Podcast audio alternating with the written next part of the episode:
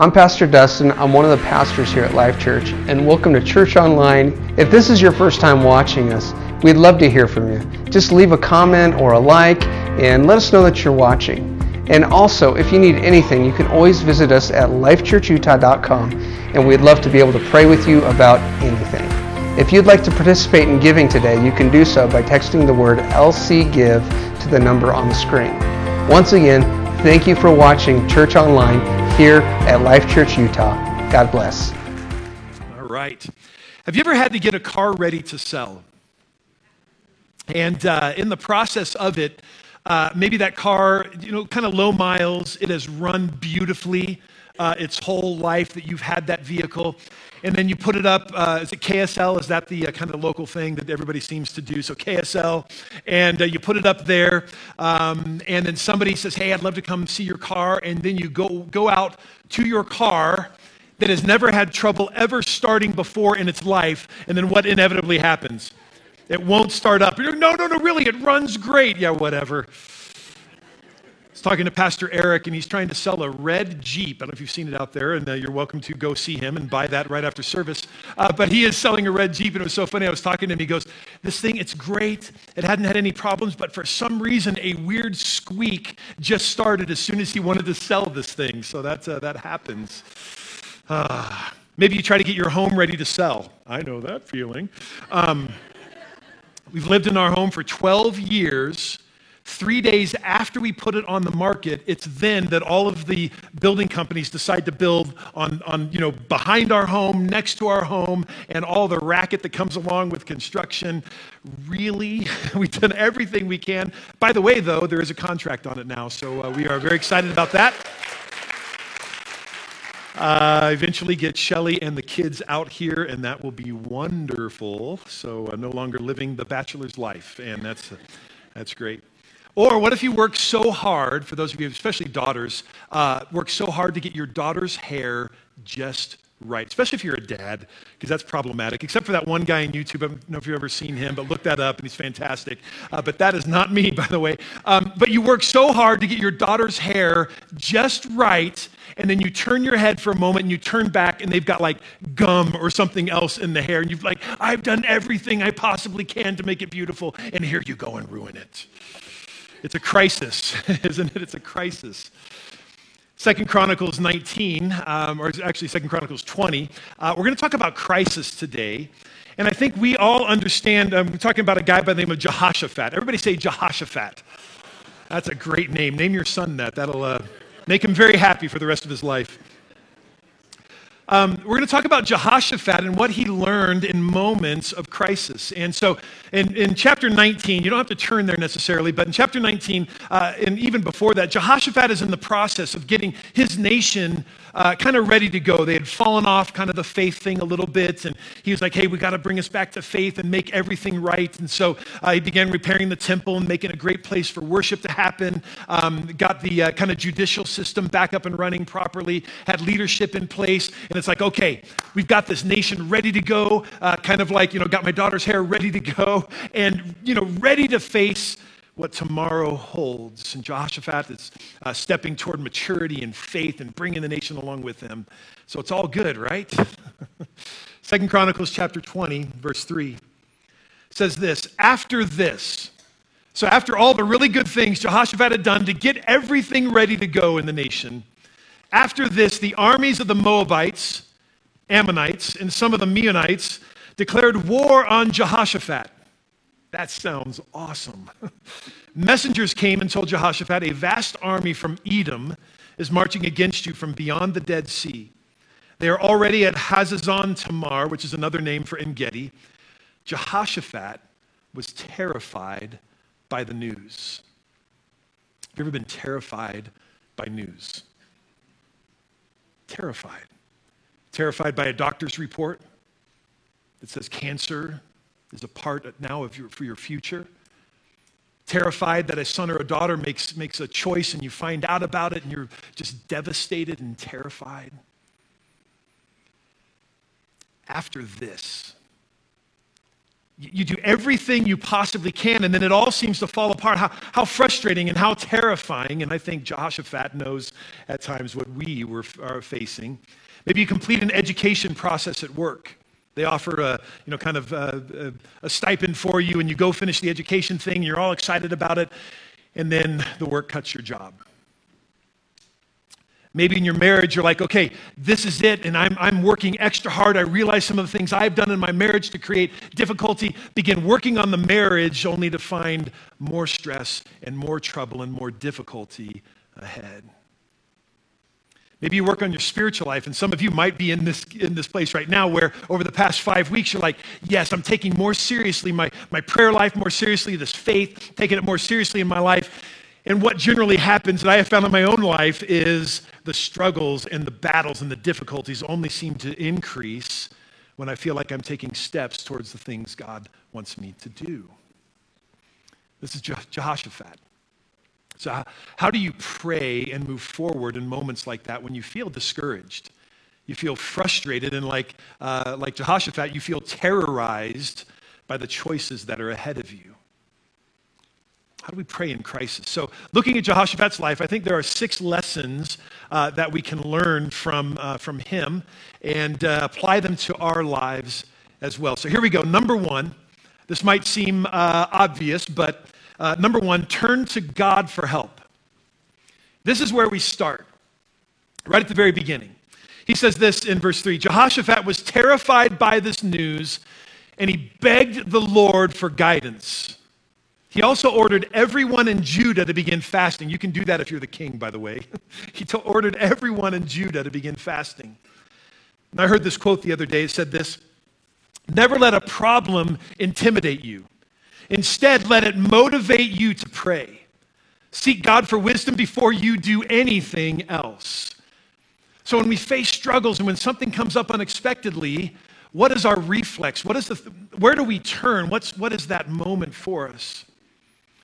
So it may seem obvious, especially for those who've been in church for a long time, that we are to turn to God first for help, but we shouldn't be fooled uh, because it's so easy to turn to other places to figure out how to face a crisis.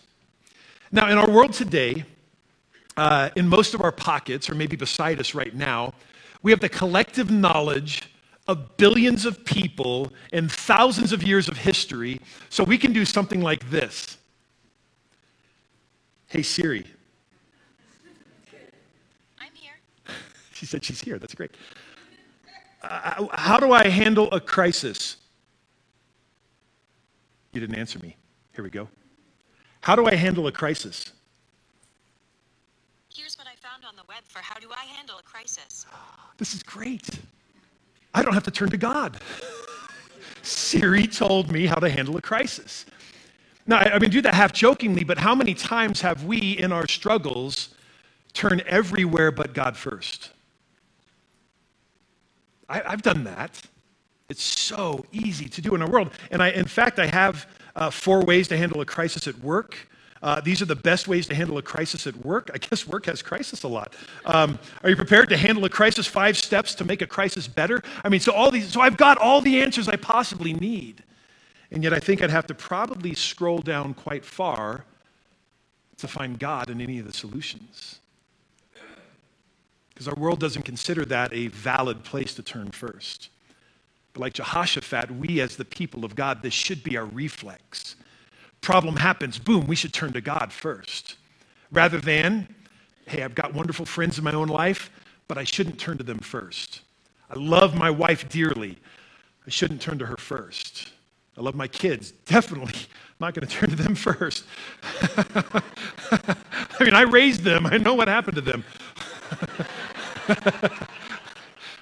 right? So, where do we turn first? We turn first to God. Um, it says that he was terrified and that he begged God. Now, some of us don't like that phrase there, begged God, because it's like uh, God is an unwilling partner in this relationship. And yet, I think what it does is it speaks to a passion on Jehoshaphat's side where he, he's begging God, God, listen to the need that's here. God, I'm turning to you and I'm begging for our lives in this moment. Now, unless you think begging is bad, I remember as a kid uh, growing up, um, maybe you remember this as well. Christmas is just around the corner. And what happens to all of our children? They turn into beggars. right? And I was just, just with them in Nerd Alert. This is what I begged for. I remember how old I was, probably 12 or 13 years of age. And this is what I begged for a color monitor for the Heathkit computer that my dad and I built. I want I had monochrome before that. I'm like, if I just get a color monitor, my life will be complete. that was real. I'm begging for that. Remember my brother, uh, I, was, I remember him begging for a Burton snowboard back in the early 80s, you know, that was kind of like, that was the thing, and it was brand new snowboarding, and all the skiers didn't like them then or now. Um, so you've got all this, you know, the struggle there. So he wanted this Burton snowboard. One time, my, uh, he and I were wrestling on my bed, and he was winning, as was usual. And, um, and he kind of threw me off the bed, and I remember hitting the floor, and I happened to see underneath my bed what was hiding there the Burton snowboard. Now, I didn't tell my brother. How's that? that was pretty good. That was pretty awesome. And, uh, but I asked my mom later, I'm like, Mom, why did you hide that under my bed? She goes, You can't find anything in your room. I knew that was a great place to put it. But he was begging for. And so we as children, we understand what that means to beg, right? And to say, God, I, I, need this. And that's, I think, kind of the heart behind this. And, and here's Jehoshaphat saying, God, I'm begging for you to respond. So, as we are in that first, first part there, turning to God for help, a couple things we need to remember. Number one, need to remember how big God is. Verse 5 Jehoshaphat stood before the community of Judah and Jerusalem in front of the new courtyard at the temple of the Lord. He prayed, O Lord, God of our ancestors, notice this, you alone are the God who is in heaven. You are ruler of all the kingdoms of the earth. You are powerful and mighty. No one can stand against you. I love that Jehoshaphat takes his private prayer life and then extends it into the public square. That's true leadership, isn't it?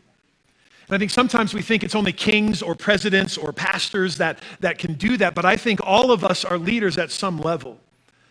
We lead our families. We lead our children. If you've got grandchildren, you, you lead and influence your grandchildren. And so I think for us, what Jehoshaphat does here is beautiful. He takes what is inside of him, that relationship with God that's inside, and then he makes it public. And he says, This is what we are to do next because we are a people that rely upon God. And remember how big God is. He says, You alone are the God who is in heaven. He alone is. There's no other God in heaven. He alone is the ruler with the authority. He alone is large enough to meet you in the crisis. No one can stand against you, God, because you are big. There's something comforting about having someone bigger with you, uh, bigger than you, in situations that are scary. You're in a situation like, you know, that's scary, and you're like, if I just had somebody bigger than me, now for my kids, that would be me, you know, as I'm bigger than most people. And uh, so, what about me? Who do I turn to and have with me when I get scared, right? But it's comforting having somebody bigger than us, and so we turn to God. We remember how big God is. Next thing to do is we remember what God has done. Um, verse 7 Oh, our God, did you not drive out those who lived in this land when your people Israel uh, arrived? It's vital to keep the perspective in how God has worked in the past, to remember what God has done. And so we can say, along with Jehoshaphat, did you not? God, did you not meet that financial need that I desperately had in my life? God, did you not give that, that moment for my wife and I to reconcile, and now our marriage is stronger than ever? God, did you not give me that, that moment with my child to speak into their heart and they made a wise choice? But we forget those things far too often. It's easy to forget them. So I would encourage you, and I've already shared this before, get a, get a journal together, get something, some sort of praise thing together so that you can remember what God has done in your life. I've had a journal, I've shared this before, but I had a journal that started April 3rd, 1988, which was an Easter, started right here when this was called Valley Assembly of God back so many years ago. And uh, so this is 1988, so over 30 years ago, God did something in my life sitting somewhere, I don't remember where I was, somewhere in this building, uh, in the sanctuary, God did something in my life and I wrote it down. And I'm able to go back and say, God, did you not move in my life as a 17 year old kid right here in this place? I'm able to remind God or remember what God has done. Next thing we need to do is uh, remember what God has promised. Remember uh, what God has done. Remember what God has promised. This is looking to the future. He says in verse 7 And did you not give this land forever to the descendants of your friend Abraham? Now, what he's referring to here, what Joshua is referring to here, is something that goes back to the book of Genesis, uh, Genesis chapter 12, and, uh, and after that, where God spoke to Abraham and said, Abraham, this is going to be the promised land. This, this land right here I'm giving to you. Now, this would be a promise that was a couple of nearly a couple of thousand years old at this point, and Jehoshaphat is saying, Lord, remember these promises. Remember this promise that was given so long ago and Lord, we're going to follow after those promises. And so, what has God promised to you? What's God promised to us as the people of God? This is where we need to turn to the Word. Because that's where I can see the black and white promises of God. Remind God of what He's already said that there's a peace that transcends all understanding that will guard your hearts and minds in Christ Jesus when we present our requests to Him. That's a promise given to us as the people of God. Another one, that there's a promise in the book of Jeremiah that we would be a people that have a hope and a future. That there's a promise of forgiveness we find in, uh, in, J, in uh, 1 John, that if we confess our sins, he is faithful and just to forgive us our sins a promise of God's attention through the Holy Spirit that uh, just like the disciples, Jesus breathed on the disciples and said, Receive the Holy Spirit in John chapter 20, that, uh, that we are those same people receiving again the Spirit of God. Now, we remember all of God's promises because these are based on an appeal to God's character. That God is a God, well, it says here, in uh, verse 10. And now we see what the armies of Ammon, Moab, and Mount Seir are doing. You would not let our ancestors invade those nations when Israel left Egypt, so they went around them and did not destroy them. Let me uh, kind of clear this up here, real quick. Um, the nation of Israel going from Egypt out of captivity and then making their way, um, making their way up to this promised land that they knew was waiting for them. And during the journey, God says, No, I don't want you to, to go to these nations. I don't, there's no reason to go into these nations. That was Ammon, Moab, and Mount Seir. Those, were, those nations were passed by by the people of God in that moment. And so here, uh, Joshua is reminding God of what happened. And then God's character says, Now see how they reward us. For they have come to throw us out of your land, which you gave us as an inheritance. Verse 12, Oh, our God, won't you stop them? Oh, our God, won't you stop them? It's like Jehoshaphat is saying, I know who you are. I know what you have done. I know, um, I know what you have said. I know what you can do, and I'm asking you, God, to do it again. God, your character is such that you follow through. You accomplish, you overwhelm with grace, uh, you protect, you console. This, God, is who you are. I appeal, God, to your character. You are who you say you are and the, your promises are to be fulfilled by you. So, this incredible kind of introduction here that Jehoshaphat is giving. Um, remember, we need to, uh, to first um, uh, turn to God for help. And after turning God, uh, to God for help, and we remember these things and we appeal to his character, then it's interesting that Jehoshaphat turns it uh, in a direction that I wasn't expecting when you first kind of read through this. And uh, this is the point where we admit our inadequacy or admit my inadequacy. I would think that right after all these incredible things that, that Jehoshaphat is doing, reminding, saying, All right, let's go take them. Let's go take the enemy. Let's do this. We built ourselves up, but he admits his inadequacy. Verse 12. We are power. Remember, he says, Oh, our God, won't you stop them? And then he goes on, We are powerless against this mighty army that is about to attack us. We are powerless. You ever feel powerless in the face of crisis? I think many times we do. There's nothing we can do. We can't take steps. We don't know what to do.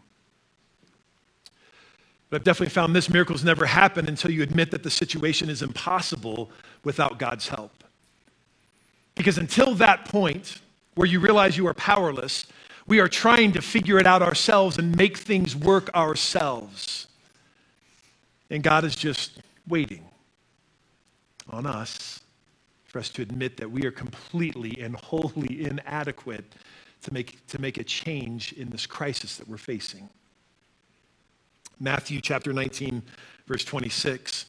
This is what Jesus said about the same idea. He's talking to his disciples about salvation and, and some of the difficulties there. So Jesus looked at them intently and said, Humanly speaking, this is impossible.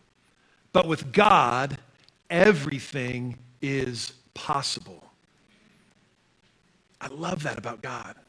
He's able to take our impossible situations and turn them to become possible. So then, after we kind of admit this inadequacy on our parts, the next thing that we do is rely on God's resources. Rely on God's resources. Uh, verse 12 again, we do not know what to do, but we are looking to you for help. We are looking to you for help. Something that we need to do is to shift our focus from our problem to the problem solver. Right? Shift that focus uh, directly away from looking at that problem that this is overwhelming us. Turn a little bit, turn to the problem solver and say, God, you are limitless with your resources. and so, Lord, I turn to you. I rely upon the fact that you've got resources that I don't have. There's a great old phrase that's in the Bible. Uh, we don't use it super often anymore, but God owns the cattle on a thousand hills. All right? Now, if you grew up in the city, you have no idea what that means. How many of you have not seen a cattle or a cow, livestock, in the last month? Raise your hand real quick like out just grazing on the hills, right? Okay, most of us, uh, we, you know, we haven't seen that. Why? Because we're in an urban society, right? Kind of suburban area, and just don't typically see lots of cattle just wandering around. Well, the nation of Israel at the time is an agrarian society and heavily reliant upon this part of their economy. And so, if you were a farmer and you owned the cattle of one hill, you were pretty successful. I mean, you, you had an opportunity to, to kind of, you know, move around in society a little bit and had some, some means. If you owned two, you know, cattle on, on two hills, wow, you were somebody special. And so when the author is writing this, you know, God owns the cattle on a thousand hills, this is like un, unheard of wealth and resource. Unheard of ability, unheard of um, uh, uh, way for God to show that He's got it all under control. And so when you are at your wits' end, when it comes to resources, recognize that that's just where God begins. That's just where God begins. I was talking to somebody uh, a couple of weeks ago uh, right up here at the front in a breakthrough moment in their life was need, had, a, had a major financial issue that had come up with, uh, with him and uh, i think lost a job or something like that. And in the process lost a car that was, um, that was taken from him. And so he had on his record this car that was there and there was no way it was going to be sold in order to you know, make up the full amount of, uh, of the debt that was owed on it. And he was devastated. And his breakthrough prayer was god i need to see you come through. God there's no way i can make this. And he told me on that Sunday morning, he said, Hey, I just want you to know uh, God wiped out a $20,000 debt off of, off of my record. And it's just a beautiful thing. And he was in tears sharing what that meant for God to come through. And he relied on his resources. Just a beautiful testimony of God's resources in someone's life. And, and I believe that for every one of you when those moments come out and you're in a desperate situation, rely on God's resources. We don't know what to do, but Lord, we look to you. Now, the next one, uh, verse 4, or verse 4, uh, number 4 is relax in faith. And let me explain this because I don't want you to, uh, to freak out about this one. And, and this seems very uh, lackadaisical when it comes to it, but that's not at all the heart of it. Listen to this in uh, verse 15 and 17. This is what the Lord says Do not be afraid. That's a wonderful word from the Lord. I love that. Don't be discouraged by this mighty army, for the battle is not yours, but God's. To that we go, Amen. Yes, I will just sit back and do nothing. Verse 17, but you will not even need to fight. Again, yes, this is awesome, God. I can just sit back and do, I can just rest and do nothing. But then he says this take your positions and then stand still and watch the Lord's victories. Folks, faith, as has already been shared earlier by Pastor Marco, faith takes action. This is how we show we are a people of faith is that we move. And God invites us to be an answer to, the own need, to our own need that we have in our life. And there are times as Christians that we get locked up in this paralysis, I think, when it comes to what we should do next. And so we go, well, you know what? I'm not going to do anything until I hear a direct voice of God speaking into my life. And I don't think that's the way that we do this. I think what we do is we say, God, I am stepping out in faith and moving forward with my belief in you. God, I'm stepping out in faith and believing, oh God, that you are going to be with me in my battles and in my struggles. When you put your life in God's hands, your battle becomes his battle. Your enemies become his enemy. And God says to you, just like he said to Jehoshaphat, relax. I got this. and uh, there are times it's difficult to do that. Can I, can I share something with you? Really, this is just a disappointment in my own life. Is that okay? Can I share that? The pastor sharing a disappointment. Um, so our, our home is under contract, and so very excited about that. However, we did not get the price that I felt we wanted to get. And so I got mad at God. Have you ever been mad at God before? So I was, I was not happy. I'll be totally honest with you. I was not real happy uh, with the Lord. But here's what I know God is a God of resources, and He's asking us to step forward in faith. And so uh, I had a few words with the Lord. didn't end too well. I mean, I ended in repenting and things like that, of course. Um, but in, I realize in the struggle that's very, very real in all of our lives when we face what we feel. Sometimes we face what we feel is a crisis, might not be, but we feel it in the moment.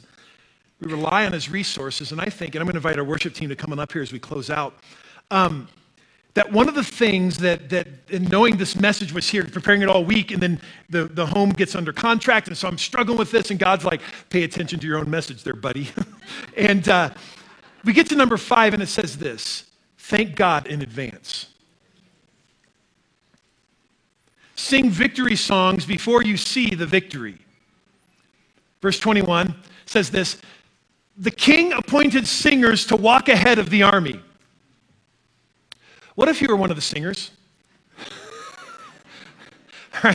If you're a singer, and our singer's coming out right now, uh, they don't have weapons with them. they don't have swords. They don't have uh, spears, no bows and arrows. You know, they don't have any of that stuff. The singers are singers because they can sing. And God says, put them first. All the soldiers like, yeah, buddy, go out there, sing. All right, this is great. It says the king appointed singers to walk ahead of the army, singing to the Lord and praising him for his holy splendor, getting their eyes off of what's happening around them and turning their eyes up. And this is what they sang Give thanks to the Lord. His faithful love endures forever. His faithful love, that's a covenant love. As a child of God, this is how we should begin. And every day or every time we come up against struggles and, and uh, the, these crisis moments in our life, we should lead with that praise, lead with that statement Lord, I give thanks to you. Because, Lord, I know as a child of God of your undying love for me, that never ending love for me. And this becomes a heart's cry for us that shows up in the way that we live our lives. It might even show up in song for those who can sing. For those who can't sing, the joyful noise of the Lord, He loves that too. right? And so it becomes within us something that has to come out. Hebrews chapter 11, verse 6 says, Without faith, it's impossible to please God. We've read this before in the series because anyone who comes to Him must believe that He exists and He rewards those who earnestly seek Him. So, what happens when we do this? Just like Jehoshaphat and the people of Israel. What happens when we praise in the face of crisis? In the moment of potential despair, what takes place when we lift our eyes off of our problem and lift our voice instead praise to the Lord, thanking God in advance for the victory that we don't yet see. What happens? At the moment, verse 22, they begin to sing and to praise. The Lord caused the armies of Ammon, Moab, and Mount Seir to begin fighting among themselves, and they destroyed each other. I love that. At the moment, they began to sing. At the moment, not, not building to some sort of crescendo, not like the perfect worship service where it all builds to one final moment, but it says, at the moment they began to sing, God moved. We have to remember this, folks, that at the moment we begin to thank God, something happens in the heavenlies something changes, something, something, uh, something of, of God's presence begins to move and to stir within us, within circumstances around us, and they change. The Israelites didn't run in fear. They stood firm in their faith. They didn't have to lift a finger. They just lifted their voices in worship, and their enemies self destructed. There is power in praise. This very last thing expect God to turn battles into blessings. Expect God to turn battles into blessings. It says this not a single one, verse 24, not a single one of the enemy had escaped. King Jehoshaphat and his men went out to gather the plunder. They found vast amounts of equipment, clothing, and other valuables, more than they could carry. There was so much plunder that it took them three days just to collect it all. Verse 26 On the fourth day, they gathered in the valley of blessing, which got its name that day because the people praised and thanked the Lord there, and it's still called the Valley of Blessing today. There's a blessing in the midst of battles because we have an expectation of a God to respond to our struggles. When you let God fight your battles, it's a witness to everyone around you. Listen to the kind of the epilogue to this whole story in verse 29 when all the surrounding kingdoms heard that the Lord himself had fought against the enemies of Israel, the fear of God came over them. So Jehoshaphat's kingdom was at peace, for his God had given him rest on every side. When God answers prayer, others should know about it. Because I think this becomes part of our narrative, part of our story, part of that, that interaction with the divine that we so long for in our lives, that we have a story that is bigger than ourselves. And people take note that you've been with Jesus. People take note that God is at work in your life. I'd like us all to stand to our feet here as we close out. And we're going to do what Jehoshaphat had the nation of Israel do. We're going to lead with praise because uh, there are some of you today that are facing a crisis. Maybe it's, it's uh, you know, all of us, depending on how you define that, you're facing a crisis and you have a breakthrough moment that you still desperately need. And those cards that were turned in, so many of them representing uh, these crisis moments in families. There was mention of drug addictions, broken marriages, concern for children in very vulnerable situations, uh, children, um, uh, sons and daughters entering the armed services, uh, end of life decisions. I mean, all of these things that were mentioned are all crisis points in families. But here's the encouragement for us today that we need to lead with praise. I don't know about you, but when we finally, you know, put all the, the contract in the house and all that stuff, there was a part of me that did not want to praise God. We have a choice, don't we? And I said, okay, God, I'm going to take this and turn it to praise. I'm going to take this and turn it to something because, Lord, I believe you're going to use this for your glory and for your kingdom. And whatever crisis you are facing in your own life, this is a moment for you to respond. We're going to begin singing here in just a second. And uh, these altars are open for you to be able to respond and to come down. We've got our prayer team that are going to kind of join and mill around with you and pray over you and things like that, but they're not going to formally be up front and, and that kind of a thing. But they're going to be with you to be able to pray with you here in just a moment.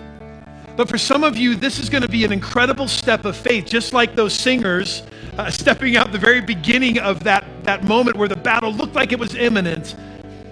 But they stepped out in faith, said, Praise be to God. God, you're a faithful God, the God who loves us in everlasting love. And I believe there's something about stepping out in faith. We talked a number of weeks ago about uh, the way we learn, and one of those ways was kinesthetic. It's a wonderful word, and that's tied in with, with movement. And sometimes we need to put uh, faith into action by taking a step forward, and it might be that that step is coming down to the front and say, God, I mean business. This is serious to me. And so, Lord, I'm going to praise you in the circumstance of my life. God, I'm going to lift up my voice in praise. And so, as we begin singing this, Stephen, go ahead and lead us. Um, the altar is going to be open. I would love for, if you're facing a battle, a struggle, come on down front. We're going to be praying with you and believing God to work powerfully in and through your life. So, go ahead and begin coming on down. Lord, I thank you. Thank you, God. Thank you, Jesus. This is Pastor Eric. Thanks so much for checking out our Life Church podcast. We pray that it's a blessing to you. For more information about Life Church, check us out at lifechurchutah.com.